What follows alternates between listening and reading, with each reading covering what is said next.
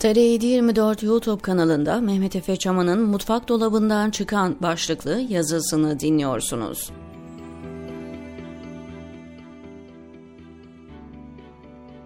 Nefret almış başını gidiyor. Olaylara ve olgulara yalnızca kendi açılarından yaklaşan insanlar çoğunlukta. Karşısında kim varsa ötekileştiriyor ve şeytanlaştırıyor. Yarattığı düşmanlara göre konum alıyor, grup aidiyetlerinin arkasına sığınıyor. Tribünlere oynuyor, nehrin akış yönünde kendini suyun debisine bırakmış, gayretsiz ilerliyor. Başkalarının mutsuzluğundan mutlu oluyor.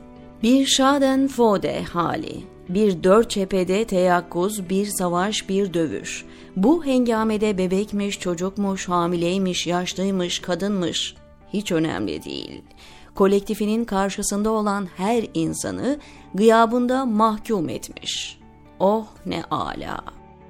Türkiye'deki taraflaşmış ve yandaşlaşmış kitlelerin psikolojisi çok derin bir yaradır. Rejimin devşirdiği aparatlar bu insan tabanından çıkıyor.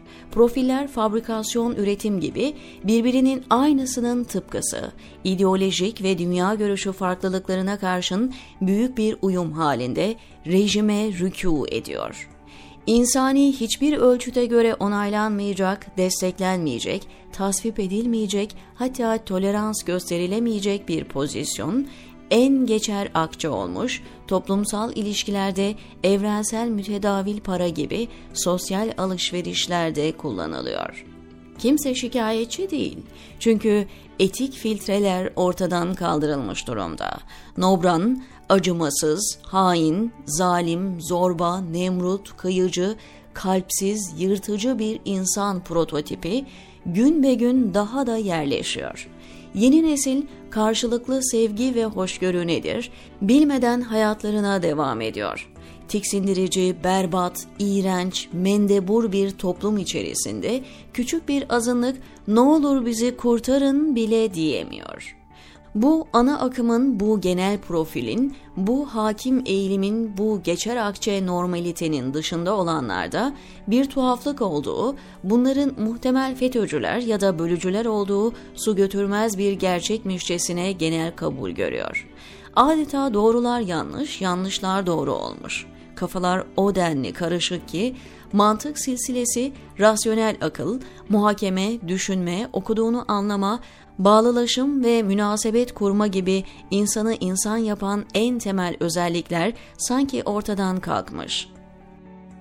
Özetle ahlak ve akıl yok olmuş. Çıkar, biat, nema, fayda, hisse, kar, kazanç, temettü ve tecessüs yönelimli bir parazit yaşam biçimi bir tür çarpık evrim, bir nevi varlıksal değişim meydana gelmiş, bir geniş dünya topluluğu dünya görüşlerinden ve bireysel biricikliklerinden bağımsız olarak aynı kabın içine koyup karıştırmış, homojen bir kötülük kokteyli oluşturmuş. Canavarlaşmış muktedirler bunu her gün kana kana içiyor ve doymak bilmeden bardaklarını bir daha, bir kez daha dolduruyor.'' Mutfak dolabına gizlenmiş adamı arayan polis işte bu toplumun kolluğudur. Kötü, şer, musibet, uğursuzluk, fenalık, habis, ecinli veya iblis adını ne koyarsanız koyun. Bu insanın içinde zaten var olan acımasızlıktır. Bu içimizdeki açığa çıkmayı sabırsızlıkla bekleyen, şeytanı baskılayan en önemli erdem etik ve ahlaktır. Teknolojik veya psikolojik açıklamalar, betimlemeler ve izahlar bireysel temellerde insana eklentili bu şeytana tanı koymamıza yardımcı olabilir. Onun patolojisini tedavi etmeye girişebilir. Ancak kitleselleşmiş, kolektifleşmiş, güç birliği içerisinde kudretini ve yıkıcılığını kat be kat artırmış bir zincirleme kötülük tepkimesine karşı ne yapabiliriz? Ahmet Altan'ın yaptığı gibi edebiyatın gücüne sığınarak onu etkisizleştirmek mümkün mü?